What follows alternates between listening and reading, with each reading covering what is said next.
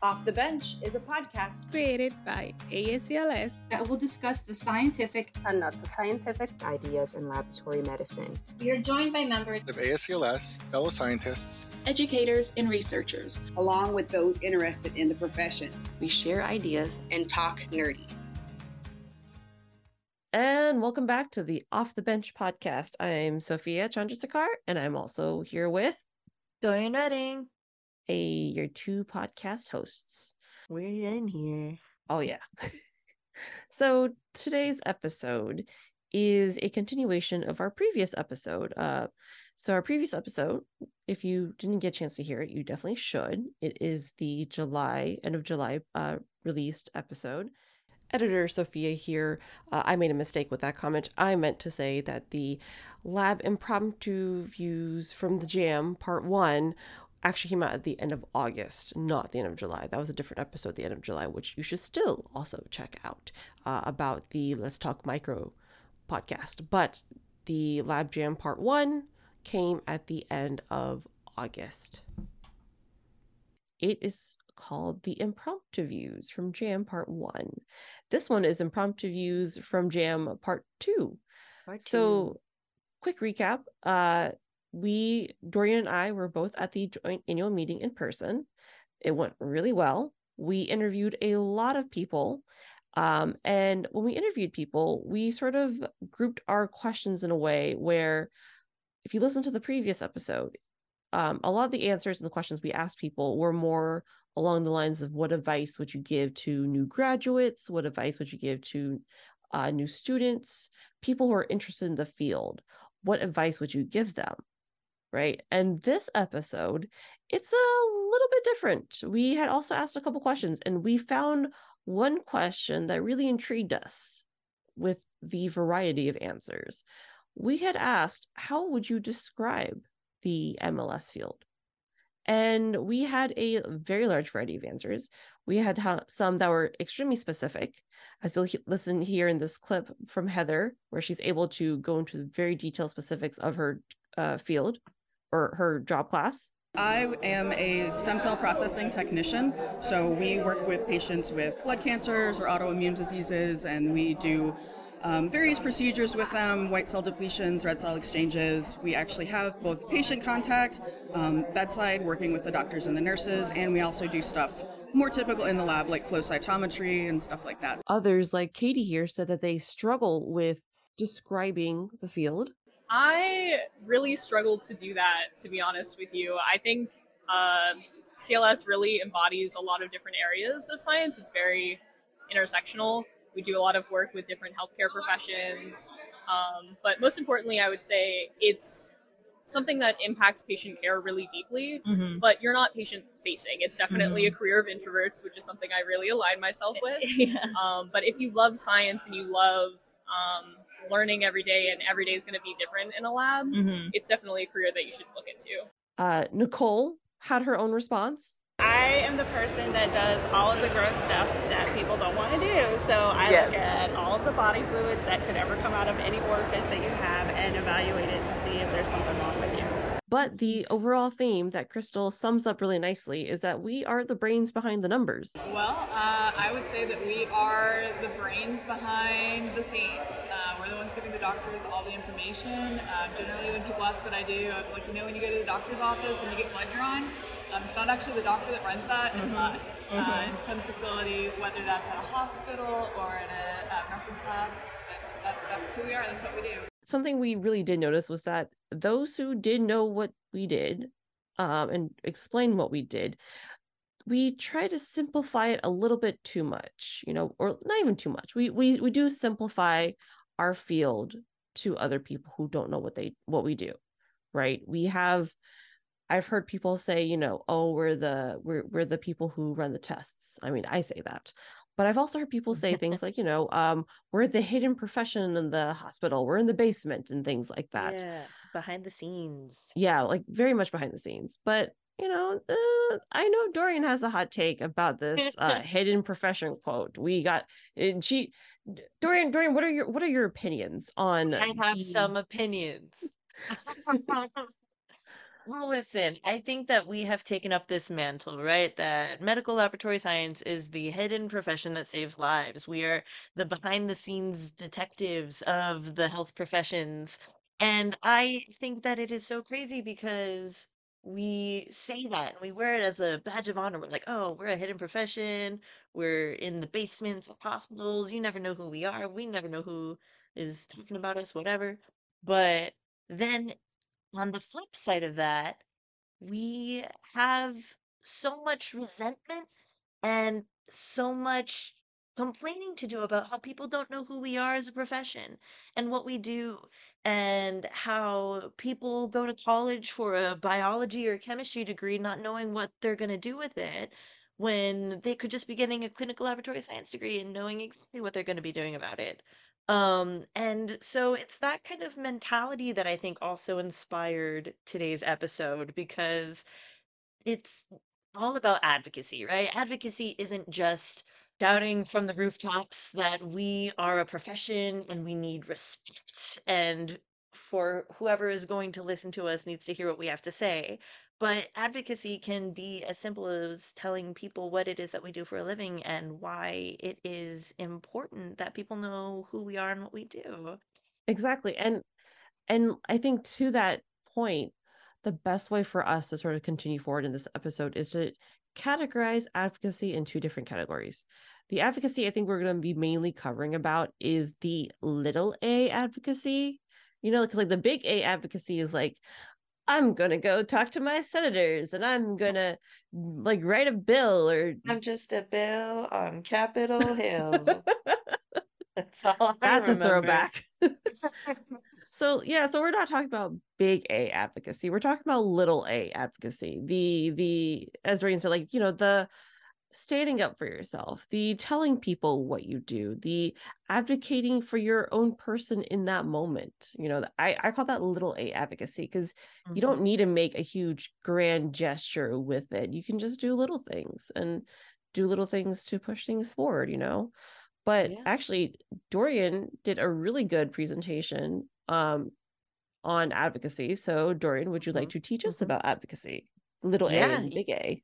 Little A and big A. Well, I think one of the main things that's been helping me grapple with this topic has been my involvement with A S C L S Marketing and Communications Committee. And in that aspect, we have this very handy dandy tool called the Marketing and Communication Handbook. And the purpose of it on paper is, you know, to help leaders in the A S C L S community, constituent societies, what have you, to talk about marketing in a way that they can understand it, how to market the organization, how to market, you know, what an asset we bring to someone's life, right? Um, and then they have so many good ways of breaking it down. They define communication, right? So they say that effective communication is delivering the right message using the right medium to the right audience at the right time in order to accomplish a goal. Um, and so with that being said, communications tend to fall into three categories, and that is informing, educating, and inspiring. Um, and that is just having conversations with this goal in mind, that we are going to teach someone something new, or we are going to inspire them to think differently on a topic as opposed to a way that they did before. Um, and so that's the communication aspect of it. And then there's the marketing side of it, where we are creating, communicating, and delivering content that has value for customers or members or clients, um, so that they are interested in actually hearing what we have to say. Um, and that is a, just a super helpful tool. It is located uh, on the A S C L S website, ascls.org backslash marcom dash handbook. And that is just open to anybody, because it's not exclusive just for leaders, but for people who want to know just how to talk about the lab to people, because I feel like that's a really big hurdle that we find ourselves coming cr- across, like even on a day-to-day basis, right? Um, Say that you're like out in the wild and you're making small talk with someone and they say, "Oh, you know, where are you from? What do you do?" Um, and you know, if someone says, "Oh, I'm an R N," the person that they're talking to knows, "Oh, yeah, I've heard of that. That's that's a nurse. You're a nurse." But if you say, "I'm an M L S," they say, "Oh my God, I'm so sorry. What disease is that? What? I've never heard. I'm so sorry." I think everybody has kind of grown over time to have their own sort of elevator pitch to, you know, tell people. I have a couple of sentences that I tell people at every, you know, Thanksgiving, family and friends and all that. What about you, Sophia? Do you have a go-to sentences? Or Oh few? yeah. Oh yeah. I, I think it's like for the longest time, like when I was in, I think for a while there, I had to like ride Ubers, and you know, you always make that small talk with an Uber. "Oh, you're going to the hospital. Are you okay?" "Oh yeah, I'm fine. I just work there." "Oh, what do you do? Are you a nurse?" "Well, no, I'm a medical laboratory scientist." "Oh, what's that?" "Well, you know how you get your blood drawn and sent off to a lab? I am in that lab. I work in that lab. I, mm-hmm. I, uh, run this, I run the blood, run, run the testing mm-hmm. on the blood. I look at the sample. I'm the one who provides your, your, um, your physician results. I am, you know, like, you don't really see us, but we are there. We're actively rooting for the patients and being part of their care. And, you know, like anytime we have a sample, we're always loving it." And I remember that actually was really sweet because um, there was one Uber driver, his, I want to say his daughter was in the cancer hospital. Oh. And he was like, "Oh, I think I know what you guys do." Because when I was, I was at M L S, he was like, "I think I know what you guys uh-huh. do. You guys, you guys run those C V Cs, right?" I was like, "Yeah, we do." He was like, "Yeah, my daughter, like uh, she had recovered at that point." He was like, wow. um, you know, she used to get C V Cs done all the time. And they said that, you know, it would get sent down. And he's like, "You know, I always wonder what happened, but we always get, always get results a couple hours later." I'm like, "Yeah, you know, we do that testing. If it requires it to be like further investigated, we'll look at it under scope and we'll personally like look at these samples and yeah. look at these cells." And he's like, "You know, thank you for what you guys have done." He's like, "It's yeah. helped me and my family." And I was like, oh, my heart. That is so rare to come across someone and just they have that knowledge already. That's so cool. And no, I, I totally agree with what you say. I mean, mine kind of starts the same way. Like, "Oh, well, you know how whenever you go to the doctor or the hospital and they draw your blood and they say, all right, we're going to send this down to the lab." And then I pause for dramatic effect. And then the person goes, "Oh, you're the lab?" And I'm like, "Yeah, that's me. That's what we do." Um, even right now, I, I'm just a blood banker. That's my specialty right now. That's what I'm doing full time. But I don't just tell people that I'm a blood banker. That just seems like one part of all that we are as medical laboratory professionals. And I love telling people like, "Oh, there's all sorts of body fluids. You got blood, you got urine, you got cerebrospinal fluid, you got bronchial lavage, you got all these pleural fluids and whatever." And we can tell so much from every single one of them. And it's not even just fluids. You got you got tissue, you got bone, you got all these sorts of things. And I just want to talk about all of them, like all the live long day. And by this time the person's bored or they've tuned me out. But still, I love having that opportunity to tell someone something that they didn't know before, especially when it's something that I'm so passionate about, that I feel like everyone should be passionate about. Um, and that's but, the thing, right? Like, yeah. like based off of how you describe it is how those people will then, from then on out, that's how they think about the lab, right? That's what mm-hmm. they'll know about the lab. So that's something that I think coming from your, uh, from your podcast hosts, this is something that I think that, you know, if you can, and if you feel like it, and you know, you probably should, like definitely take time and talk to your coworkers and see how they explain their jobs to their families at Thanksgiving and things like that. How do they talk about it? And, you know, try to encourage the, the little A advocacy to like sort of change how people might see us. Like, you know, we're not the hidden profession. We are there. People can come up to the window and talk to us. I should know. Uh, we have people coming up and asking us, where's the sleep study all the time when we say, you know, right through that door to the left. But, uh, you know, like people can come up and talk to us. And I think it's good if you take that mindset and apply it to your elevator pitch and also yeah. to, you know, your, your coworkers' elevator pitch, like, you know, that your, your laboratory community, check on your laboratory community and see how they're describing themselves and see if they're doing that little A advocacy. And I think it also extends beyond just your own laboratory community too, right? It, if what we're saying that how we describe ourselves as medical laboratory professionals is how they'll think of us as medical laboratory professionals, then your community, like even your family community, they now have that information. So if someone asks them, what do you do? Or what is your, what is your son do? What does your daughter do? What does your, what does your mom do? They'll have yeah. a better description and a more accurate description with that little A advocacy involved, a little, a little, little A attachment to it. Right. And just really get the field out there and make it more present for people. And that's, that's the thing, right? Like you don't have to advocate by yourself. You can advocate with other people, right? There are people who want to get involved and, you know, you will want to join their community of advocacy. I mean, that is kind of what A S C L S is all about too. You know, we are the American Society for Clinical Laboratory, or sorry, of Clinical Laboratory oh. Science. Um, I always forget the of and the for. I'm terrible at that. I'm so sorry. Sorry, A S C L S people. Um, but, you know, when we interviewed people, uh, Heather actually, she, again, she had also mentioned that she wished she had gotten involved earlier. Right. Yeah. There are a lot of people who wish that they had heard about A S C L S earlier in their careers and Absolutely. Just known that there was this laboratory community out there that's maybe a bit more vocal than other lab communities, you know? Yeah. Like um, earlier last year, I know that there was, you know, a um, A S C L S kind of, oh, what's the word that I'm looking for? A, um, a study going into the branding of A S C L S, like a branding survey. And, you know, questions were being thrown around, like what, what keeps you coming back to A S C L S events, or what got you first interested, and why are you still around? Things like that. And there was like this giant word map of things. And the main thing at the center was like community.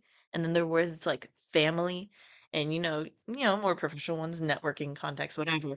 But it really is understated really how much of an impact just having this backbone of a sense of community with A S C L S, it, it does wonders for the kind of enthusiasm that we take back to our different workplaces, regardless of whether or not, you know, everyone in our workplace is a member of A S C L S.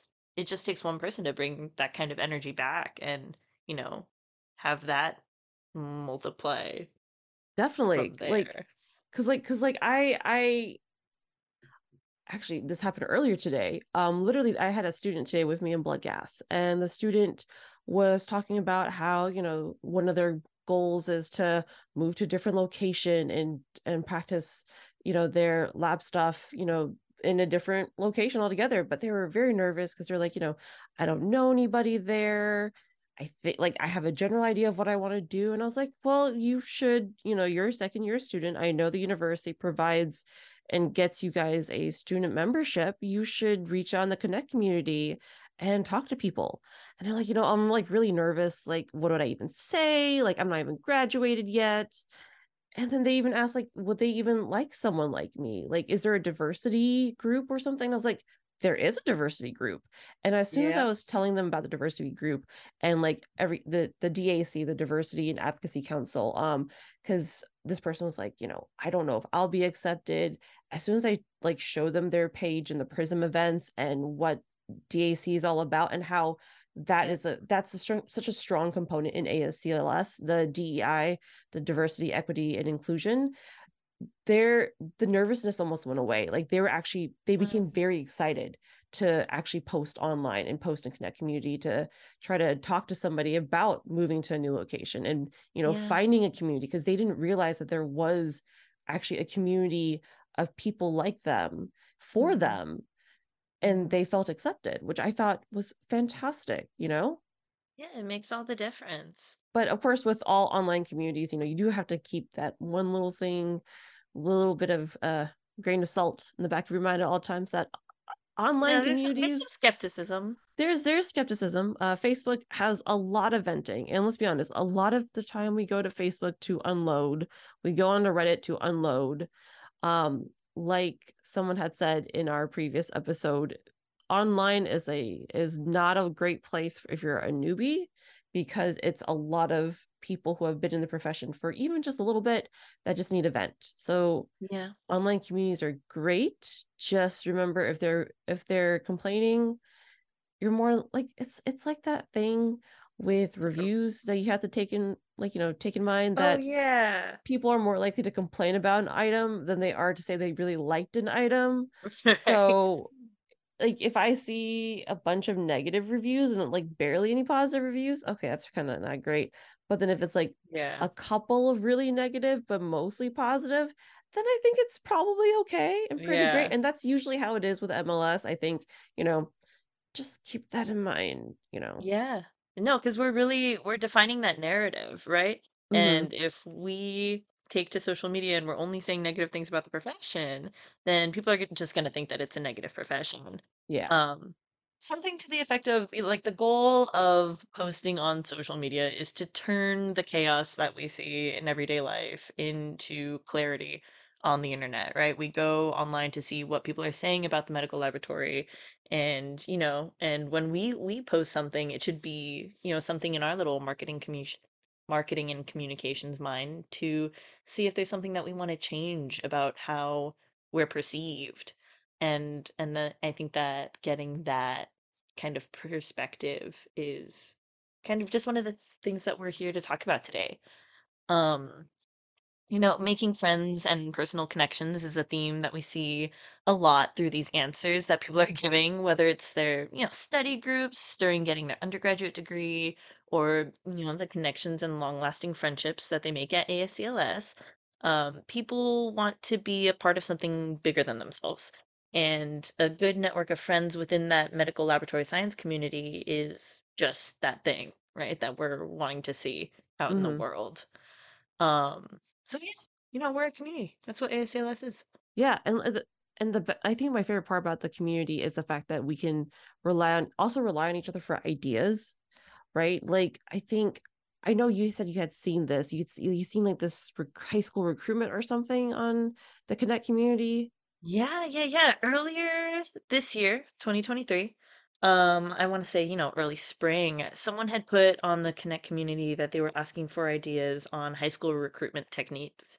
And it was one of the most active threads that I think I'd ever seen on the Connect community. Because, you know, when you post something on the Connect community, maybe you get like, maybe you get like one or two responses and that post did well.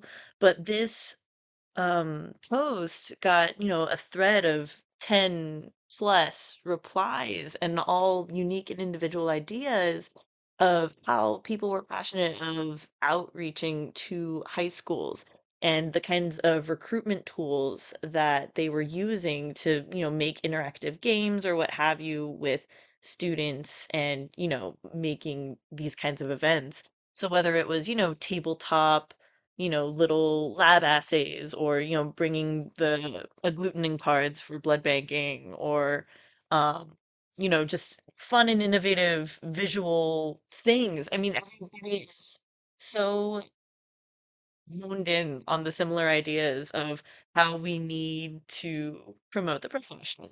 And we are in the right community with people who are passionate about it. And, you know, the ideas, they they just keep flowing and they kept coming. And it was it was a really cool thing um, to see. If if you want to check out that thread, if you go to the Connect community in the open forum, if you just search up like high school recruitment, I, I know think that was actually like, the title of it. Yeah, yeah. It's just high school recruitment. Yeah, I think yeah. Like, if you just search for that, I know there's that thread. I know I think I had started something similar for like mm-hmm. not exactly high school recruitment because I I know I was invited to speak at one of those um like what's it those like how colleges do those outreach programs by like inviting high school students to come and do like summer camp for a week. And it's like oh, yeah, medical yeah. themed. I had an opportunity to speak at one of those. And, um, and I, you know, when I talked to them, cause I think there was, it was a panelist of panel of me, a nurse and a radiologist. Um, you know, they asked us a bunch of questions and later I got invited back to just like come and give a singular presentation on just medical laboratory stuff and like, what what's involved, all that kind of thing. And that was really cool. And it got to the, like, I remember that worked well enough that there's at least seven students who came to me wanting to reach out to universities in their home state, because these were like kids from all over America. Oh and gosh. One of the students, she actually, she's kept in touch with me ever since. And she's applied for her, um, her AS, her, um, M L S program in Alaska, and I'm so excited for her. She's Gosh. she's like starting it, and she's like, this is what I always wanted to do. I didn't like she's like I knew I wanted to do something like this, I just didn't know what it was, I didn't know how to get into mm-hmm. it, and I saw your presentation, mm-hmm. I was like, yes, just one person oh my like, it was just one person who really just stuck through with it. But yeah. oh my god, I my, like my little heart, I was like, oh, I love you. Change your lives, look at you, right? Oh my gosh. And that's, that's, that's the thing, right? Like this outreach, it's great that we have all these ideas and we can rely on each other, like in the Connect community for these ideas, but it is yeah. also super important to know how to, again, little a advocate for yourself so that you yeah. can do these things of outreach. Right. And, and there's a lot of reasons why outreach and trying to get more people in the laboratory profession is important. It, like why it's important. Um, mm-hmm. and Dorian has a lot of great stats, but we also thought we would do something a little bit fun with this because, you know, um, I want to say Doctor Redding, uh, Kyle had, uh, had, I forget if it was like a talk or something about um, using ChatGPT or using like the case the, studies. Yeah, the case studies where yeah, like, I saw that. We're like utilizing that with education. So we actually asked ChatGPT to help us like do a mini, uh, uh, breaking news segment about why outreach is important. And uh Dorian, will you like to break the news? Gladly. Good evening. In tonight's special report, we turn our attention to a growing crisis that's impacting the heart of healthcare, the medical laboratory profession. Recent statistics reveal an alarming shortage of skilled professionals in this field with far-reaching implications for patient care. Let's dive into the numbers and explore the projected future of this vital profession. According to the American Society for Clinical Pathology, nationwide, the medical laboratory field faces a daunting eight point five percent vacancy rate, affecting patient care and increasing costs. On a positive note, though, the Bureau of Labor Statistics predicts a thirteen percent growth in demand for these professionals over the next decade due to an aging population and evolving healthcare needs. Experts point to factors like an aging workforce, education costs, rapid technological advancements, and limited awareness as contributors to this crisis.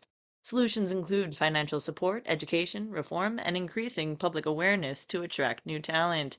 As we've seen today, the time to act is now. Together, we can ensure a strong and vibrant medical laboratory workforce for the future, safeguarding the health and well-being of all Americans. With the right support and awareness, we can bridge the gap and secure a healthier future for our nation's healthcare system. Thank you for joining us for this important report. Stay tuned for more updates on this critical issue. Thank you, ChatGPT. It is so cool that we're talking about this today. I had come across this really awesome paper that was published uh, by Angela Tomei Robinson, who we actually came across at Jam, right, Sophia? She was awesome, and she's actually really active on all the uh Facebook pages. She's pretty. She's she's like she took little A advocacy and turned it into big A advocacy. Well, yeah, no, she had this really awesome publication. It is titled "Healthcare: Severe Shortages of Qualified Medical Laboratory Professionals." Um, and if I could just sit here and read this article in its entirety, I would go check it out. But a couple of the statistics that stood out to me were that currently there are approximately three hundred twenty-nine thousand two hundred employed medical technologists and technicians in the United States. Um, and we are currently twenty-five thousand professionals short nationwide. Um, so I thought that that number, you know, three hundred thirty thousand basically was, you know, a pretty large number for employees around the nation. Um, and when we think about, you know, this staffing shortage, a lot of people like to make the conversation like, oh, well, all healthcare fields are short, like all health professionals are short-staffed. Um, but also, I mean, just a quick Google search will tell you that according to the American Association of Colleges of Nursing, um, nursing is the nation's largest healthcare profession, and they have nearly five point two million employed nurses in the U S. Um, so it, it really does speak to the kind of gap that we are bridging here. Um, all healthcare professionals need attention. Obviously, we're such a critical and important part of, you know, the runnings of society. Um, but something about these numbers, it just really highlights what it is that we're wanting to talk about here today. Um, There's this other statistic that I really love. Um, it was the two thousand twenty-two Wage and Morale Survey of Medical Laboratory Professionals, and that was conducted by Lighthouse Lab Services. And this one said that seventy-three percent of medical laboratory professionals said that their laboratories were either moderately or significantly understaffed. That is a whopping majority. Um, and, you know, earlier we were talking about the kind of negative things that people will say on the internet. And, you know, sometimes you can sit back and wonder and be like, oh, is it really that bad? And then you see statistics like this, and you see that, well, seventy-three percent of people are not in the best position that their workplace could be in, right? And that is just really crazy to be thinking about. And then it all comes back to education.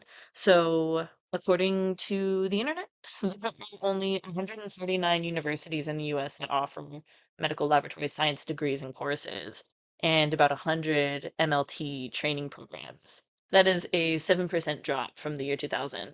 And I think that, you know, we kind of knew that that was a downward trend. We've heard of a lot of s- C L S, M L S programs uh, being up and running, running out of clinical sites, not having as many applicants as they need to sustain a program, and then closing. Um, but that is not the kind of trajectory that we need to be on when our profession is growing in the way that it is. Um, and so that is, you know, not even two hundred fifty universities and programs in the U S. And compare that to the more than two thousand six hundred colleges or universities that offer a nursing degree program. Um, and that's just in the United States. I mean, the numbers speak for itself. When you Google healthcare staffing shortage, obviously those are going to be running rampant with nursing stories and testimonies. And as they should, they do their jobs, and I'm not denying them of that. And we obviously, you know, can't do a lot of what we do if not for, you know, the collaboration between departments. But I just think that seeing it so obvious like this, where we have the numbers quite literally stacked against us. What, so you said one hundred forty-nine universities with M L S programs and one hundred M L T programs that, and you said that, what, sorry, math is hard, uh, two, two hundred forty-nine yeah. programs, and you said there's twenty-six hundred. So that means yeah, there's, there's barely ten percent of the schools mm. that would have nurse that have nursing degrees, barely ten percent of those. Like we, we don't even compare. I mean, mm-hmm. granted, yes, it, like, there are a lot more nurses and there are lab professionals, but yeah, like, you know, how, like, how often is it that you can sit in a bio class in high, in college, and you'll hear mm-hmm. the number of people around you saying that their plan is to go to med school or to become a nurse, mm-hmm. but no one ever talks about that. Hey, I want to become a medical laboratory scientist, because no, they don't know about it. And there's yeah. only two hundred fifty programs. Of course, no one's going to know about it, because where are they? Where are we? Scattered. You know? Yeah. Like, yeah. yeah. No, absolutely. And especially um, the statistic from the Bureau of Labor and Statistics about how the need for medical laboratory professionals is going to increase by thirteen percent by twenty twenty-six. Um, the average increase of all occupations in America will only be seven percent. So we are talking that we have not that many universities, and the need for our profession is going to almost double more than what every other profession in America is going to do. Uh, And or and already seventy-three percent of people, or seventy-three percent of labs, are already saying that they're already understaffed moderately mm-hmm. or significantly. And to think about having to increase your lab staffing by thirteen percent when you can barely fill your current spots already, yeah, that just good. feels so, so daunting. Which again, it it just highlights and brings back to the point of why we need to have the little A advocacy as well as big A advocacy, right? We need to be out there doing little A advocacy and sharing what we do and changing the perception of what we do. We are not the hidden people in the basement where no one can see us. We can actually be present. We can talk to people. You, yeah. you have a voice, you have a mouth, you can talk. You can tell people what you do. People can come up to your window and you can say, hello, how can I help you? You know, yeah. and I'm not saying that people don't already. I know there's a good number who do, but I'm saying that, you know, yeah. a lot more of us can do more with little yeah. A advocacy, right? Like, like, yes. like what? So how, how are you recruited? How did you find out about medical laboratory sciences? Yeah. Um, yeah, we were talking about high school recruitment. I was literally in my sophomore year algebra two class. Um, and they just had a student from the C L S program at the University of Texas at El Paso, shout out, um, come by to the classes, and they had a little package of Loft House cookies and, you know, like a little Walmart bag of some groceries. And we're like, oh, cool, free cookies, whatever. So this girl passes out, you know, this Loft House cookies to everyone at their desk. And then she says, um, you know, you know, look at, look at this little circle. Um, pretend it's like a little Petri dish. Everyone knows what a Petri dish is. And we're like, yeah. And then she was like, okay, now, uh, here's a little cup of milk. And she gives everyone a cup of milk. And she's like, all right, now, now dip it in the milk. And I completely forgot what this metaphor was. I think it was, you know, oh, you're inoculating stuff on it. We're, yeah, it was a very better thought out metaphor than what I remember from when I was fifteen. But um, and then we we take the cookie down and it's wet, and you know, we add sprinkles to it, or we put food dye in it. Or the food dye changes the milk. I completely forgot this metaphor. Anyway, um, uh, and then we look at the cookie, and she says, "Oh yeah, you see the sprinkles?" And we're like, "Yeah," and it's yellow with like the milk and everything. And she's like, "Yeah, well, actually, it's syphilis." And everyone's like, what? How is that?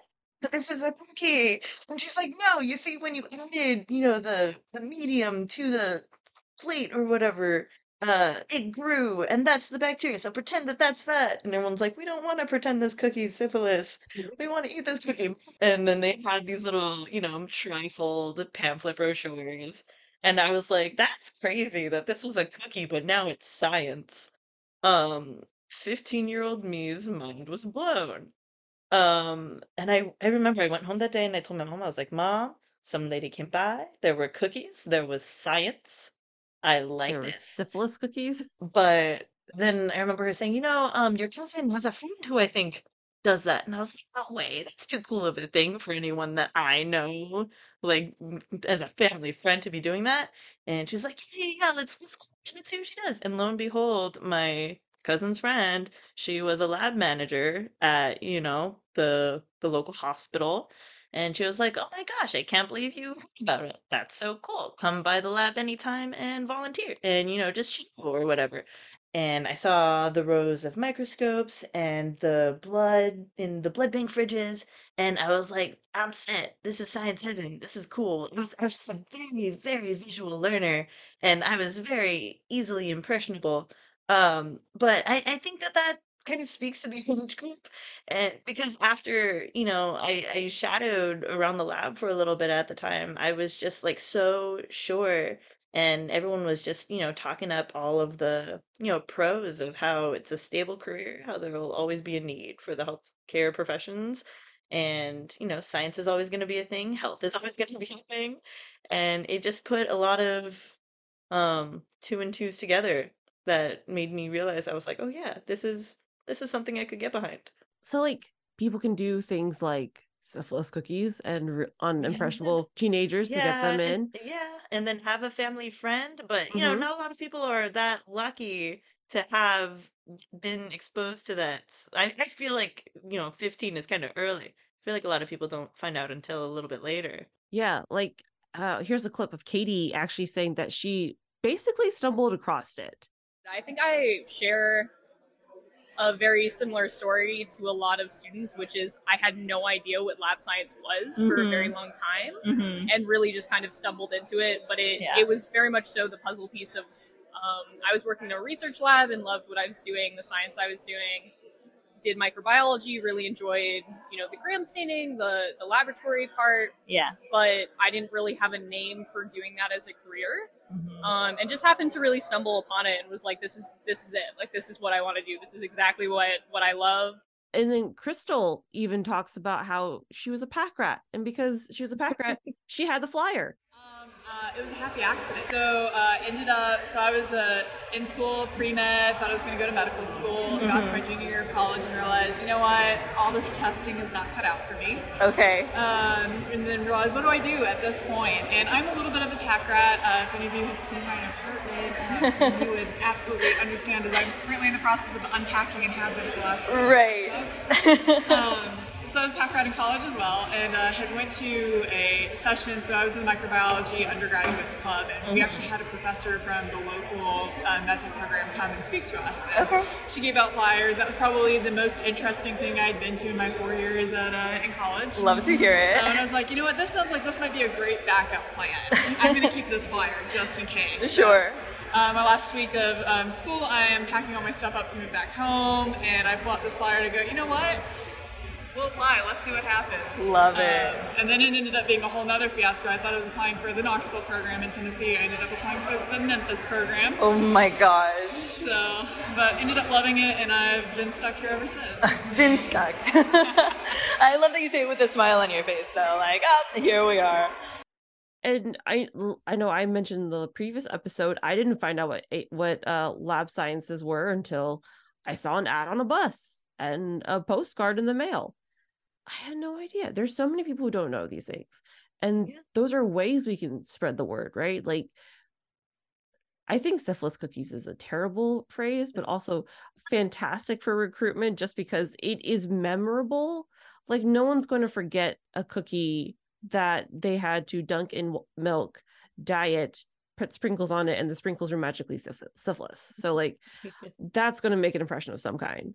You know, yeah. Again, like, also check out the Marcom handbook, right? Like, that's another place with other recruitment ideas. And oh, yeah. also the Fantastic Connect community, because you can literally go yes. on there and type, ask people for other recruitment ideas, or you could even look for what people have posted, right? Yeah. Like, like, I know one thing that I did when I was a student was we had, we would sit in our, like, what we called the pit.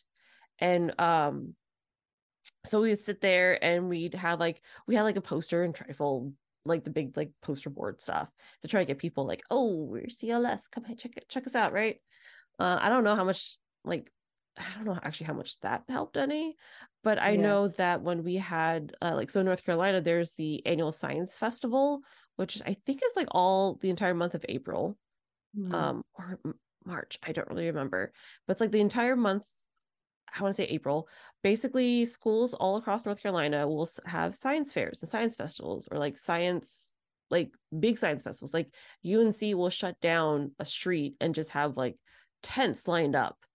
And these are all different, like different departments, different clubs, yeah. different areas, all out there with science activities and tables. And the C L S program also had something out there. And I remember we did like those little D N A bracelets for elementary school kids, where it's like, okay, if your eyes are brown, you get this color bead. If your eyes are blue, you get this color bead. And this, so you got to make like a bracelet based off of your D N A. We so had cute. Like some safe slides that kids could look through and look at a microscope. Oh, wow. Um, I, I think there was like, uh, we had figured out like some way to put um, like a fake auger plate out there with fake cultures on it. I think what we did was um, we bought some blank Oh, we had some like empty auger dishes. And mm-hmm. then if you actually cut out, if you print out a picture of an auger plate, like directly from the top, right? You mm. print that out and you stick that piece of paper down in there. If you put some nail polish glaze on top, like clear polish, mm. it looks shiny and it kind of looks like a plate from a distance. My like fact. that's that's one of those things you can bring and you don't, it doesn't, it's not dangerous. It's just paper and a plate. It just looks dangerous. Right.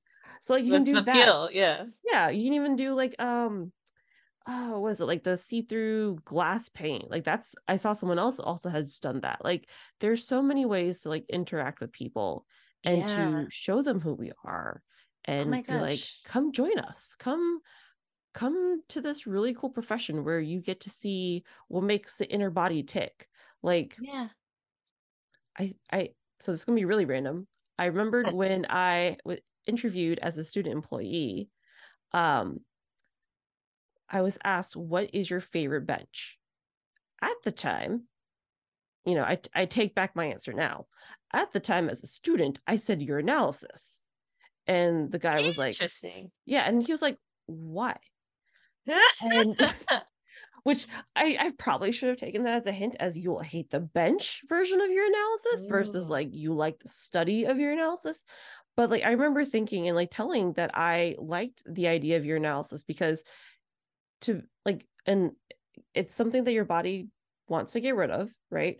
But from that, you're able to tell so much about a person, right? You can tell like if they've got certain types of crystals, you can know what kind of pH levels, you can tell like sort of their diet from that. Yeah. Um, you can tell like if they're fighting a U T I, um, you can tell if there's yeast growing, you can tell a lot of things from a yeah. urine about their kidney, their bladder, and in some cases, like, you know, maybe even further, like you don't know what you can find in that urine. There's going to be something in it.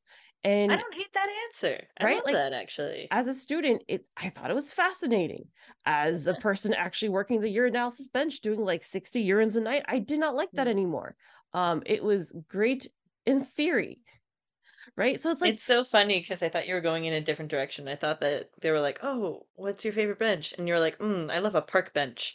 I thought that you were just going to be like, oh, yeah, it's like jargon. It's so true. Like, I don't know if everyone who's listening to the podcast right now, like, completely understands, like, every single jargon that we throw out. But it's like a bench is like an area of the lab. And, and sometimes we forget, like, how to put things in, like, different terms. Because I don't really know how to describe a bench as I find myself trying to describe a bench. Yeah. Because um, I think I think if he had asked what's your favorite bench versus subject, I, I think that would have definitely changed my answer, right? Because mm. like, again, the urinalysis bench is different than urinalysis that you learn in class, yeah. I feel like, right? Yeah, but actually that's, practicing it. Right, and that's that's something that you might be able to use as a recruitment tool towards high schoolers. Because let's be honest, yeah. high schoolers like gross stuff. Uh, that's that, so true. That's very memorable. If you tell a high schooler that you can look at someone's urine under a microscope and see crystals in their urine, yeah. you know they're gonna be like, okay, now I'm curious. Like, you know, I do yeah. like they're terrified, but they're going to want to see it, and that's going to stick with them. You know, sounds about right. And that's that's just like more little A advocacy out there. It totally, I, it totally slipped my mind until right now. But just really quick, um. at Texas State, I'm a proud alumna, uh, we had this one day where we were just dedicated to going through like the high school, oh gosh, where was it? I think it was New Braunfels. I think they were the unicorns. And that was their mascot. That's I remember amazing. That. Yeah, yeah, yeah. And we went to just one of the generic, you know, science classrooms with the black bench type, type mm. you know, with the sinks. And um, our whole cohort just camped out in this science classroom, and you know there were different bunches, so it was like the blood banking one had like the agglutination cards, and so we like finger pricked everyone and had them do their little blood type. Um, there was a parasite bench where we just had you know pre slides and like little printouts. Um, like like there are so many different innovative ideas to get high schoolers involved and just to have a fun time with like the cohort too. Like we were just like walking around the high school halls and like psh, we're college kids and this is a high school. I don't know that I remember that part of it being fun too. But um yeah, I, I think that it's something that basically everybody can get behind. That little advocacy, doing doing our bit, little definitely little one step at a time. Yeah. But I will say, you know, we spent a lot of time talking about little A advocacy. We Correct. Are not going to forget about like big A advocacy, because there's mm-hmm. also lots of opportunities to do big A advocacy. Um, capital A. Capital A advocacy to show up on Capitol Hill, right? And actually, speaking of Capitol Hill and legislation, Dorian, do you know what's upcoming in three weeks? The A S C L S Legislative Symposium. Yes. And what is the Legislative Symposium? It is literally a two-day event. Uh, two days? Yeah, two-day event. Two days. In uh, Alexandria, but basically D C, mm-hmm. right? Mm-hmm. Um, where the first day you will learn how to talk to and um, basically how to do the big A advocacy. And the second day, you actually go meet your senators or your senators' aides and do the big A advocacy. And it's not just senators, it's also Congress people as well, right? Yeah. But representatives. It's, mm-hmm. Yeah, representatives, everybody. Um, but you get to do big A advocacy, and you get to do it in a way that you're not sort of left on your own, right? I think that's also a big, like little A advocacy is a lot easier to do because you're just talking about yourself, right? But then if yeah. you... I don't know about most people, but I know about me. Um, if you tell me that suddenly I'm doing big A advocacy where what I say will may or may not influence someone's decisions or like provide more information to better laboratory stuff in, you know, my, my area, mm-hmm. I'm going to be so nervous. I don't know what I should be saying. I don't know how I should act. I don't know, like, should I, like, how much of an yeah. adult do I have to be in front of, like, no, how does yeah. this even work? That is what Legislative Day is for, Legis- uh, the Legislative um, Symposium. They yeah. will prepare you for how to do big A advocacy. Mm-hmm. And they'll walk you through it. They'll help you get set up. They'll give you, and then you'll get an opportunity to do big A advocacy. And that's the most important thing is that, you know, if you are scared to do it, this is a great learning opportunity to do it. Yeah, no, exactly what you said. It, it seems so daunting. It seems so huge. The weight of the responsibility and all that. But honestly, you know, in the end, this is our community. We boost each other up and we present it in a way that it's so attainable and anyone can do it as long as you're passionate about the profession. The people who show up always are. Um, and you really just care about what you're talking about. And that's basically all that we've been talking about this whole time, right? Yeah, like you becoming the face of your lab or you becoming the face of when people think of laboratory profession who know you, they think of yeah. you. They Honestly. Don't think of like that, that mysterious, like closed off box that pumps out magic numbers. They actually think of the person behind it. And they, Word. You know, yeah, it might, you know, you might become uh, Dorian's family's friend's lab manager who's like, oh, hey, young person, come join me and I'll show you around. You know, you never know who you might influence into joining and, you know, becoming a medical laboratory professional. You know, like, yeah, you've yeah. got you got your peers, you got your community, build that community, build your peers up and hold everybody up. You know, like this is this is our opportunity. This is our chance to do what we can to, you know, um, basically say our piece. Right? Like we can control our narrative as much as we can. This is our chance to control our narrative, to say what we have to say, either little A or big A, either one you want to do, or if you want to be either, like, either way, it's a slay. Yeah. I was going to say, you could, you could become like uh, Angela and, you know, take, I think she's like a, in between a little A and a big A. I don't really know how to quite describe it. So like, like Libri font A. Yes, yes. She's she's she's amazing. She's amazing A. Angela A. Sorry, that was a tangent. Um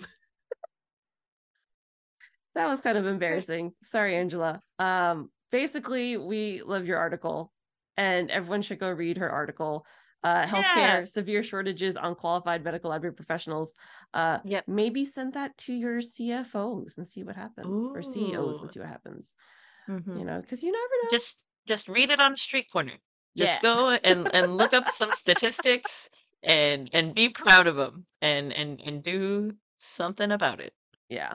So actually, so I'm unfortunately not going to Legislative Day, but I think, Dorian, you said you're going? I'll be there. So if you have listened to the podcast and would like to talk to Dorian in person, oh my gosh, definitely reach out to her at Ledge Day if you're going as well. Yep, you know? Yep, yep. But yeah, um, and and I and if you've been following along with the series, you can catch me on LinkedIn. I have a Facebook, um, just Dorian Redding. That's me. Um, and then you can reach out to me at uh, Warbler Works. That's pretty much. I don't really check my own personal stuff anymore. Uh, you can check me at Warbler Works Studio on Instagram, which is warbler dot works, or uh, I'm also on LinkedIn as Sophia Chandrasekar.